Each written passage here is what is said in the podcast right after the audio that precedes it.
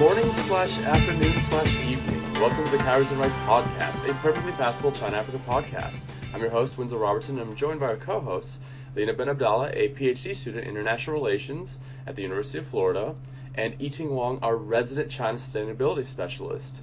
Ladies, how are you doing today, or tonight? Doing great, Winslow, thank you. Excellent. Um, and Yi Ting is probably muting herself as she's eating dinner during the recording of the podcast. um, today's episode is brought to you by our sponsor, African Development Jobs. African Development Jobs, a site run by Nino Duro, seeks to connect development workers with professional development resources and work opportunities in Africa. On a quest to help diversify development, it highlights the voices and issues of Africans and the diaspora in the field. It is also the best site for finding employment in the development field in Africa that I know of. More and more Africans in China are sharing their experiences with the outside world on their own terms. Blogs, videos, songs, et cetera are springing up all over the internet to give testimony to their experiences. We are fortunate to have on the pod Shubila, um, Shubila Ruth Kikoko.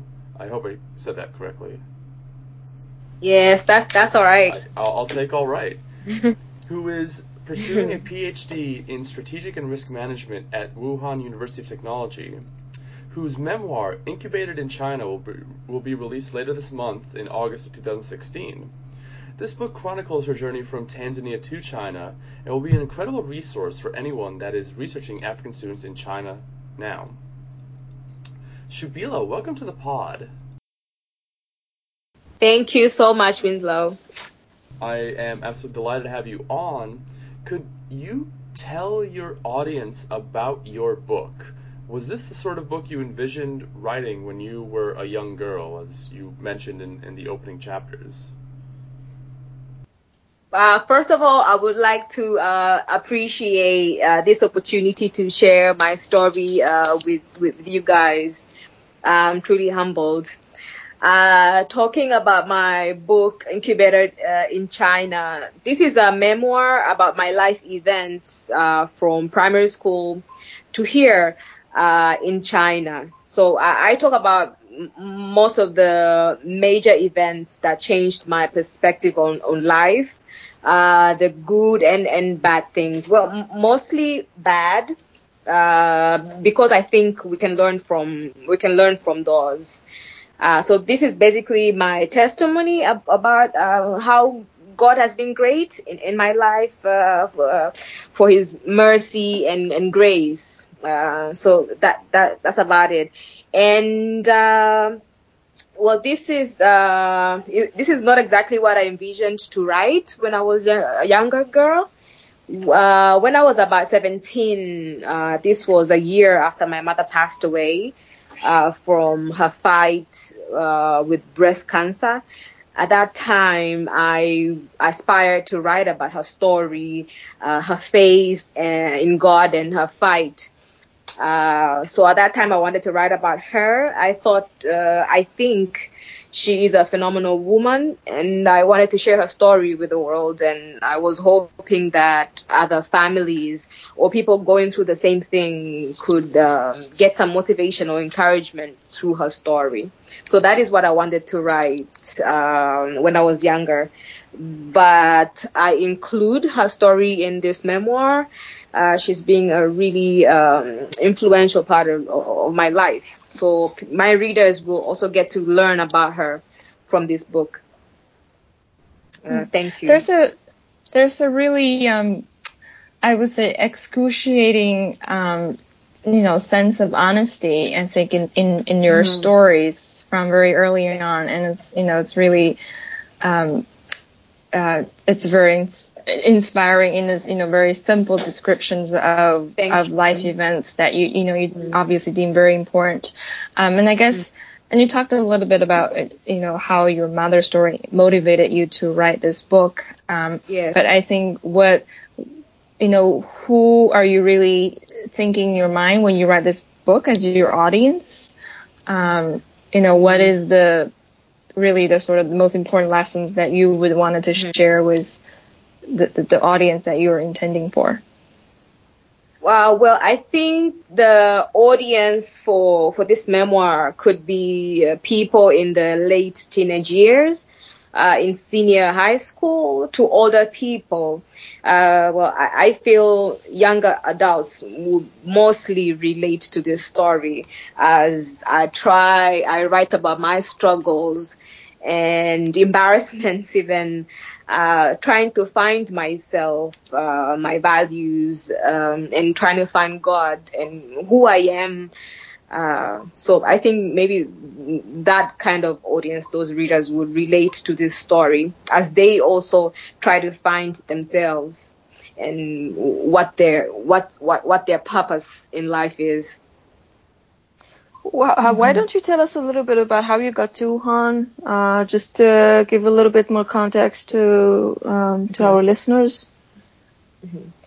Well, uh, before I came to Wuhan, I was working with bank in my country. I uh, was a manager in performance and retail uh, banking there. Uh, and then I did not have a scholarship. I came here for my M B A. So I saved money to come here in China. I I was looking for something new. Um, I I was not. Uh, I wanted to do something for myself. I was not interested in employment. And uh, at that time, I figured that everybody's coming to China. So I saved some money and I came up here to do my M B A in hope that I would go back with more than just a degree certificate, that I would get to maybe open up a business or find myself in, in, in some way. So that's how I came to uh, came about to come here in China, Wuhan. And um, for our listeners' knowledge, do you have to pay for the M B A up front? In the U S, you, you usually yes. take a loan, so people have school debt after they leave their M B A. No, no, no, no, no.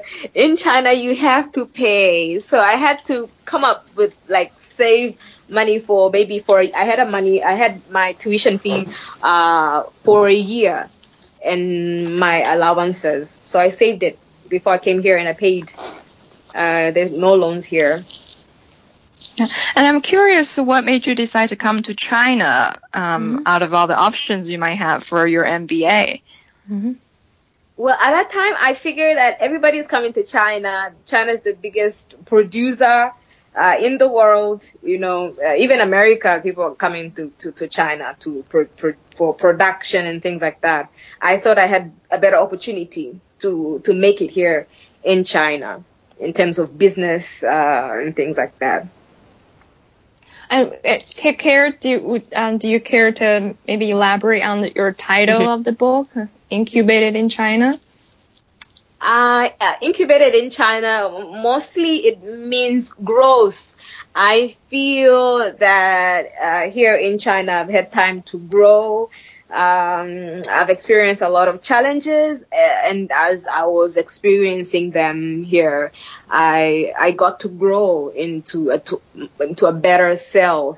Uh, as I told you, that I saved money to come here, and at one point, uh, all my resources finished. And then I didn't know what to do. And uh, my readers will read this in the story. And so that's why I feel like China here, it's a place where I got to, it's like I, I was incubated to become better. Uh, so that's why I incubated in China. Yeah, and I really like uh, um, one of the verses um, in, in yes. the earlier chapters in the book. Um, if mm-hmm. I could quote here, Um, I uh-huh. truly believe that there has to be a reason why I went through all I did. This is why I yes. share my experience. And maybe mm-hmm. in that process, someone will be relieved of their pain. Mm-hmm. Um, and I, you know, I think it's very beautifully written. And I thought, you know, this gives me a sense of why you're writing this book. Um, Thank and, you. And I think there's a great sense of empathy in there. Thank you so much. I hope my readers will get to learn something. Maybe as they're reading through my story, they can get to see their life in, in my story. They can relate somehow. Uh, that is what I was hoping for. That, to, that maybe they will feel that they're not alone. Uh, and it, it actually is not a shame it shouldn't, they shouldn't be uh, ashamed of what they're going through. Shubila, if we can switch gears, what is the role of religion in your life story and in the text itself? Uh, well, I'm a Christian. I'm a devoted Christian. Uh, and God is the is at the center of my life. So my readers will get to see this, experience this uh, in the book. Although uh, it, it hasn't always been been so. So they will also get to to read about my struggles uh, as how I try to find myself uh, and try to find God. And it really seems that that your your book, um, at least in, in the early chapters, has Yes. has a, a strong emphasis on um, overcoming adversity and combining that Yes. with with God. Um, I'm wondering if you could Yes. expand on that, because at the the early chapters, as, as Yi Ting mentioned, were quite Yes. brutally Mm. honest. They were not easy chapters for me to get through. uh, well, I think that uh, everybody in everybody in our lives, we, we have a purpose why we're here in the world, and sometimes uh, this the devil wants to steal this from us, and we we are going uh, outside, living outside of our purpose, and we I feel we need we need courage, and in finding our purpose, we need to find God and. Uh, and to have courage to follow or to obey uh, our purpose or to follow through our purpose. So uh, in my book, I talk about a lot about God and how uh, how merciful has been and how gracious has been in my life and in my family's life. Although I've done uh, some bad things in, in my life, but uh, He he he's always there to forgive and to give us a second chance if, if we allow him. Yes. Thank you. And um, could you tell our audience, what was your writing process like, and what was the, the publishing process like? I have not seen a lot of these uh-huh. sorts of memoirs from um, mm-hmm. African people in China. Uh, well, it was this was is my first uh, my first book. Uh, so I, I didn't have a lot of uh, mentors or people who have already written. So uh, mostly I just had an idea of what I want, uh, what I wanted to be in my book. I knew that I wanted ten chapters. So in the beginning, I just wrote uh, the names of the chapters, uh, basically just to put a skeleton of, of, of what I wanted, and uh, then later on put to, to write the sub sub uh, section sub chapters, and after that just uh, filling in the meat. Uh, the words. I actually was just jumping from chapter ten to chapter two, uh, just writing whatever comes uh, in my mind. Maybe on that specific day, what I remember, I would just write and fill here and there, fill different chapters, and finally, it all came uh, came together. Uh, my my English is not very good, I, uh, so I looked for an editor. She checked on my work and made my my story more readable. And then, yeah, I, I published through CreateSpace in Amazon. It's quite easy there. They give you a lot of uh, assistance, and it, they make it easy. So so that that was my, my my process. That was the process that I used. How did you balance writing mm. a book with your studies and your multiple part-time jobs? Well, um, did you write, you know, at the same mm. time every day? Did you find time over the course of, of your studies? Um, what were the mechanics like? Uh, well, you know, in writing, you you don't have the, the like inspiration to write every day. Sometimes I wrote maybe every day of mm-hmm. the week, and then after that, I wouldn't have like I don't I don't feel like I wouldn't feel like writing, and then maybe a week would pass and I don't write. Uh, so basically, during my free time, I would write. Uh, and uh, this semester, I mean, the past uh, the past semester, I, I wrote a lot. This I I had a target, like an objective that I wanted to finish um, and launch uh, and launch in in, in August. So Um, and that's why I extended my my study here. Um, I, I felt like I feel I have uh, the past semester I have put a lot on writing and finishing this book. So I put on hold um, my my research, uh, hopefully to finish next year, to graduate next year in July. Wow, that's yes. Uh, that that that explains the the extension request. Yes, it does. Yeah. Um, yeah, I'm I'm wondering maybe to help the audience to have a better uh, sense of, you know, the flavors of the book. Um, I wonder if you could maybe share um, one or two um, highlights, um, mm-hmm. you know, in in the five years that you spent in China that um, has mm-hmm. become, I don't, you know, the most um, mm-hmm. um moments of transformations that you talked about. Mm. Well, I can talk about one uh, when all my, my resources, like my bank account, like my money was finishing and I had no money. And here in China, like I, I, could, I didn't speak Chinese. There's no job that I can get. At that time, uh, it was two thousand and maybe twelve. At that, uh, being an African, uh, an African lady in China at that time, uh, most Chinese employers they they didn't they didn't prefer uh, black uh, teachers teachers with black skin, mm-hmm. uh, because you know, uh, and that that was all the job that I could get being a teacher, English teacher. So it was quite um, a struggle, a challenge. Like, what do I do? How do I get money? I cannot ask my my father for money. You know, I already worked for about four years. I cannot. ask for money. I cannot ask my siblings for money. So uh, at that time, I started doing hair. Like uh, my friends, I put up a, uh, an advertisement saying, like, I'm doing hair if you want your hair to be done.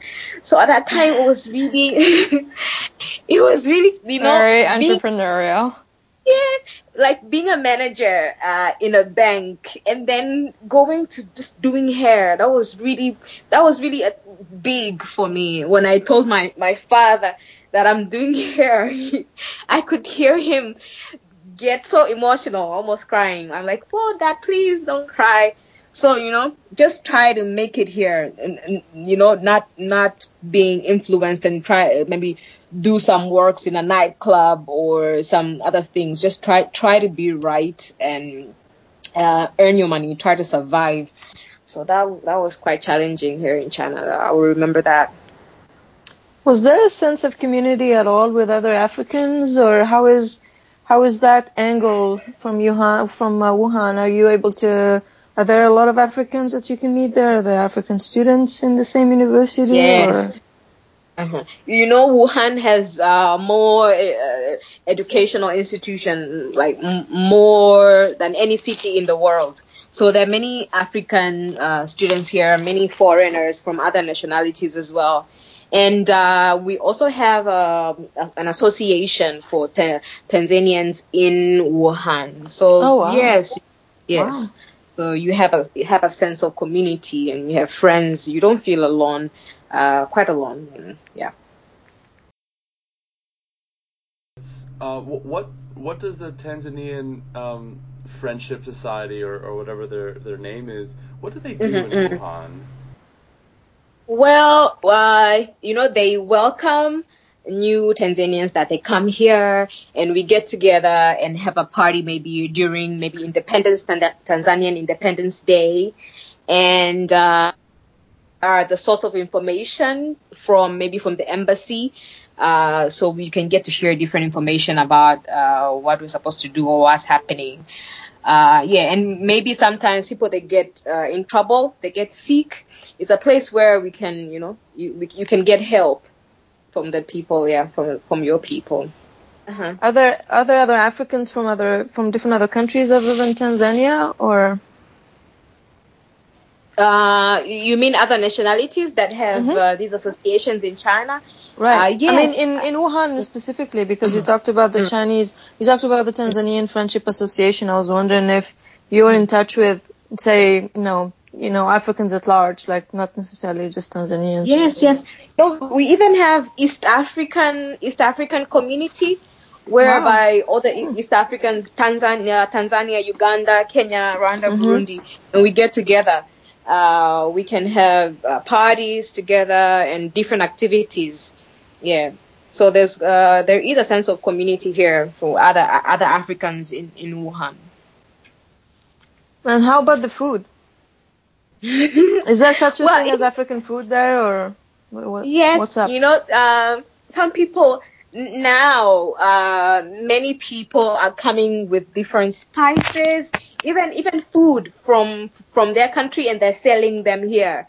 So if you want maybe different spice, your uh, customer used to different spices from your country, mm. you can always get them here in China. Very so, interesting.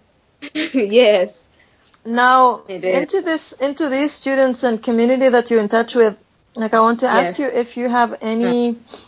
perceptions mm. of, you know, what what do you think their aspirations are? Are these, um, you know, students aiming to mm. Um, stay a little bit longer in China for work? Are they uh, aspiring to uh, stay there or go back to their respective countries with, you know, projects and work? Or what, what's your sense of aspiration mm. of these African students there uh, in Wuhan after they finish their degree? Or I, I feel uh, the, most of the African students here, they and researchers here, they they're aspiring to have, you know, many are aspiring to open businesses, to have collaborations with uh, Chinese companies or Chinese partners, you know.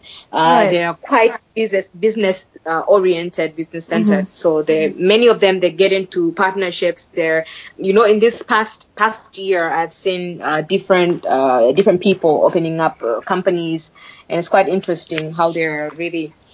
I feel Africans here, the students, foreign students, they're really grabbing this opportunity, being in how China. About, how about how about how about Shubila? Yes. How about you? How about me? Mm-hmm. Uh, I you know I teach uh, at the at the university. I, I would like to be a lecturer after I graduate, um, and also I would like to get into uh, literacy literacy projects. Uh, in Africa, so mm-hmm. and then real estate business has always been in, in my heart. So I'm going slowly uh, towards my my, my mm-hmm. dreams. Um, I hopefully in, in the future I will be able to have more uh, impact or uh, contribution mm-hmm. in the literacy of uh, in my in my country. Uh, and also, I would like to get into real estate business. Uh, that's quite booming in my country right now. And I think we're going to close with what piece of advice would you give to African students okay. in China now? Uh, you, you know, now with the this the relationship between China and Africa is getting better, and uh, African governments are getting more scholarships for students to come here. And I feel that the African students uh, who are coming here, they should aim higher. They should have a purpose before before they come here. They should know what they want. You know, the three years or four years, they pass by so quickly if you don't have an objective of what you want to achieve out of China. Uh, you know, China is both uh, the biggest consumer and producer in the world right now. And if they come here, they're, they're in the right, the right country and the right time. I feel they should they should strive to have collaborations, you know, uh, that will benefit both China and Africa. Uh, one should uh, should not go back with only their degree certificate, but they should they should uh, strive to get more more out of China, more than just a degree certificate. Yeah, so that is what I would. And also, I think small steps, they, they matter a lot. You know, I see students coming here and they in the beginning, they feel like, oh, I don't want to learn the Chinese language. Uh, it is very important that the Chinese language is very important. That would give them a big, um, you know, a, a room for, for, for success here, the Chinese language and, and culture. So the small steps count. Right from the beginning, they should know what they want. So that is what I would like to tell them. Mm-hmm. Yes. So we're going to move on to recommendations. Mm-hmm. Wow, um, this just came into my inbox this morning. Um, it's an, one of the latest articles written by Lili Kuo, who's a frequent guest of our pod. Um, she just wrote an article in Quartz about um, the new coal-fired power plants in Kenya um, that has uh, attracted a lot of controversy, uh, not least for its Um, reported hiring of Chinese labor directly from China. Um, but, you know, she goes into to talk about the, the perhaps the bigger um, concerns um, about China, you know, potentially exporting the um, a development model that it's primarily um, conditioned upon uh, fossil fuels. And, uh, you know, as China is Uh, ready to perhaps even ban new power plants domestically, and so the pressure for exporting that this um, um, overcapacity is is mounting. So, quite interesting article, you know. To and it's, it's it's part of the enduring myth around Chinese labor in Africa, but it certainly it's more than that. So, I would recommend reading that, and I'm sure you can just Google Lili Kuo and, and, and Quartz, you will find it on the internet. For today, I wanted to stay in the literary genre and recommend this, um, the first poetry book uh, that was translated from Chinese into Kiswahili, which is Kenya's national language. Um, so the launching of this book was just four days ago, uh, which uh, it happened at the Confucius Institute at the University of Nairobi. And it was translated into Kiswahili by um, the Kenyan writer Philo uh, Ikonia, and um, so this is just a, a collection of uh, um, the title in uh, the, the translated book is, is not that I speak any Swahili what, at all, so pardon you know the pronunciation, but it's uh, Maneno Yamoto uh, uh, Kutuka China, and uh, I wanted to I think if Uh, listeners want to look for this ebook, so it, it's actually available as an ebook. Um, you can just check it on um, Alexander uh, Derito's blog. So if you just type it, in, I'm pretty sure it's really easily found uh, on a Google search. So that's what I wanted to share for today. So for China-Africa watchers, um, you might want to check from the Ministry of Foreign Affairs of uh, China's Ministry of Foreign Affairs, the joint statement of coordinators meeting of the implementation of the follow-up actions of the Johannesburg Summit of the Forum on China-Africa Cooperation. Um, basically, uh, as we mentioned in the previous pod, they, uh, there was a, a China-Africa follow-up meeting on, on July twenty-ninth, but the joint statement that came out was pretty interesting. Now, there's a lot of boilerplate China-Africa stuff in here, yes. But there is some interesting new language, and um, as Lena pointed out, um, the the emphasis on um, sustainability um, is is quite interesting. And so, if you're a China Africa watcher, you should look at this language, um, it, it and just to see the, the evolving contours of the China Africa relationship. Um, I was originally going to maybe go with the Lili Kuo um, recommendation as well, but you still are eating. Mm. Oh, I'm sorry. That, that means really that it's good. really good. Uh, so, Shubila, before we fo- sign off, how do people find you on the internet? Do you have a website or a Twitter account that you'd like to share with us? Uh, I only have an Instagram uh, by the name of uh, Shubila Ruth. I also will upload some video on YouTube, the same name, Shubila Ruth. Uh, most of my communications on WeChat, but uh, they can also find me on Instagram and YouTube. I'll be uploading uh, things there. That is the first Instagram um, yeah. uh, notification we've ever gotten this podcast, so that's I, I feel quite proud. Um, yeah. Mm-hmm. E T, how do people find you on the internet? Yeah.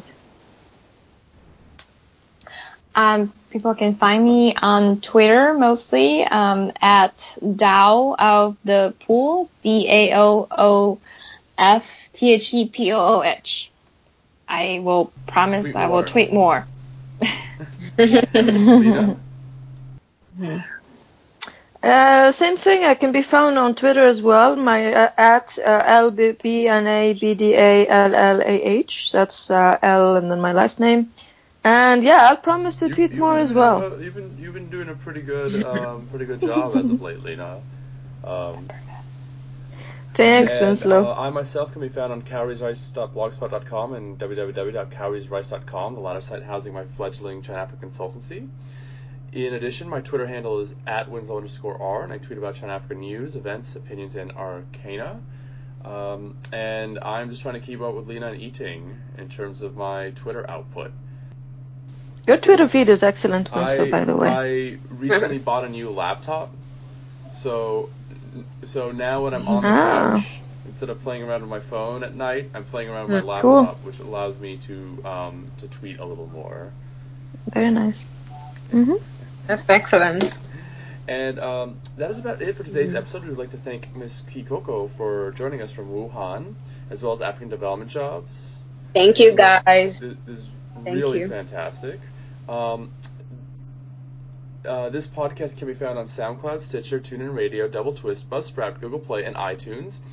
We're also teaming up with W T N D Community Radio from Macomb, Illinois, to share a podcast. We would also like to thank Mighty Michael Pulse Recordings for composing the theme song. And thank you, dear listener, for giving us your time. Take care.